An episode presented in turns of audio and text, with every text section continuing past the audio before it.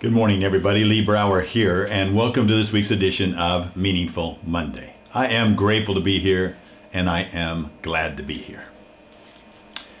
Imagine you're sitting on your sofa, you're watching TV, and you just have one of your children, a young teenager, sitting next to you. And all of a sudden, the headlines come on and start talking about a young family, a man and his wife, and their child, a little baby that had turned down the wrong alley in Los Angeles. And as they were turning around to get out, one of the gangs that claimed territory for that alley shot a bullet through their car, killed the baby. You're sitting there on the couch. Your child sitting next to you. You don't know what to say. You're mad. You can feel your blood pressure going up. Your child says, they deserved it. How are you going to respond? Now, I think back on that moment because in that moment I had a choice. And the natural Lee could not believe that I had a child that would say something like that. Could not believe that they would have that kind of understanding. And I was ready to rip them a new one. I was ready to give them all. But then from somewhere, these three magic words came out. Tell me more. Tell me more. Now, she went on to explain that if she was going to go to LA and if she was married and she had a child, that she would do tons of due diligence because she would not want to be anywhere near that. And if you don't take that due diligence, you know, then you deserve what happens to you.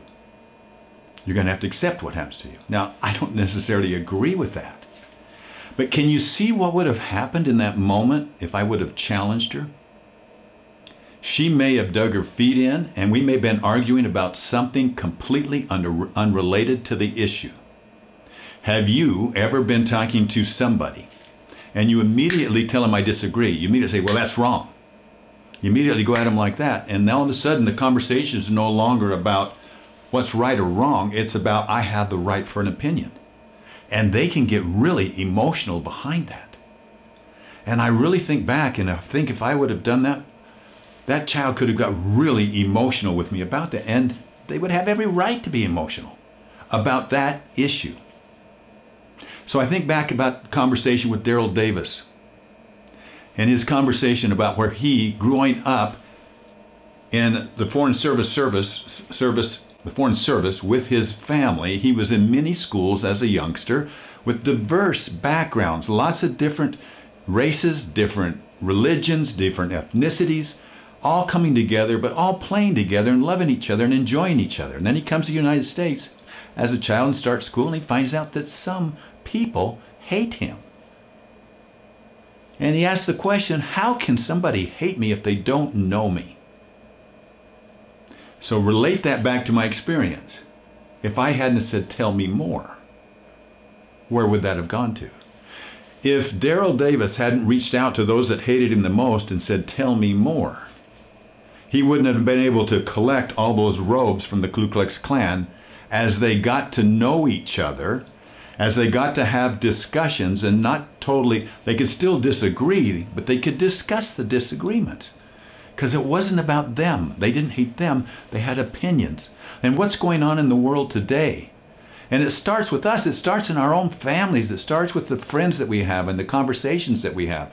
The minute we put out without knowing our the people that we're talking to without knowing where they're coming from, it's the road to disaster. So it starts with us. Aristotle said, Know thyself, right? He said, Know thyself. It's the beginning of all wisdom. And I like what Nelson Mandela said too. He said, Learn to know yourself because I don't think you can absolutely, I don't think I can absolutely know myself. I think it's constant process. But if I'm constantly searching realistically, regularly, the processes of my own mind and my own feelings, are you regularly evaluating your own thoughts because if you know where you stand, then you're protected. If you know where you stand, you're not affected by those things that are surrounding us. George Bernard Shaw said, the un, what do you say? The reasonable, the reasonable man adapts to the conditions that surround him. The unreasonable man adapts the surrounding conditions to himself. I would like to change that around this way a little bit, add a little to it. The man or woman that knows themselves don't need to adapt themselves to the conditions. Those that know themselves are able to adapt the conditions to themselves. And all progress depends on being able to adapt the conditions to ourselves, or what George Bernard Shaw called the unreasonable man. So let's be unreasonable. Let's stop and listen and remember those three magic words. Tell me more, and then just listen.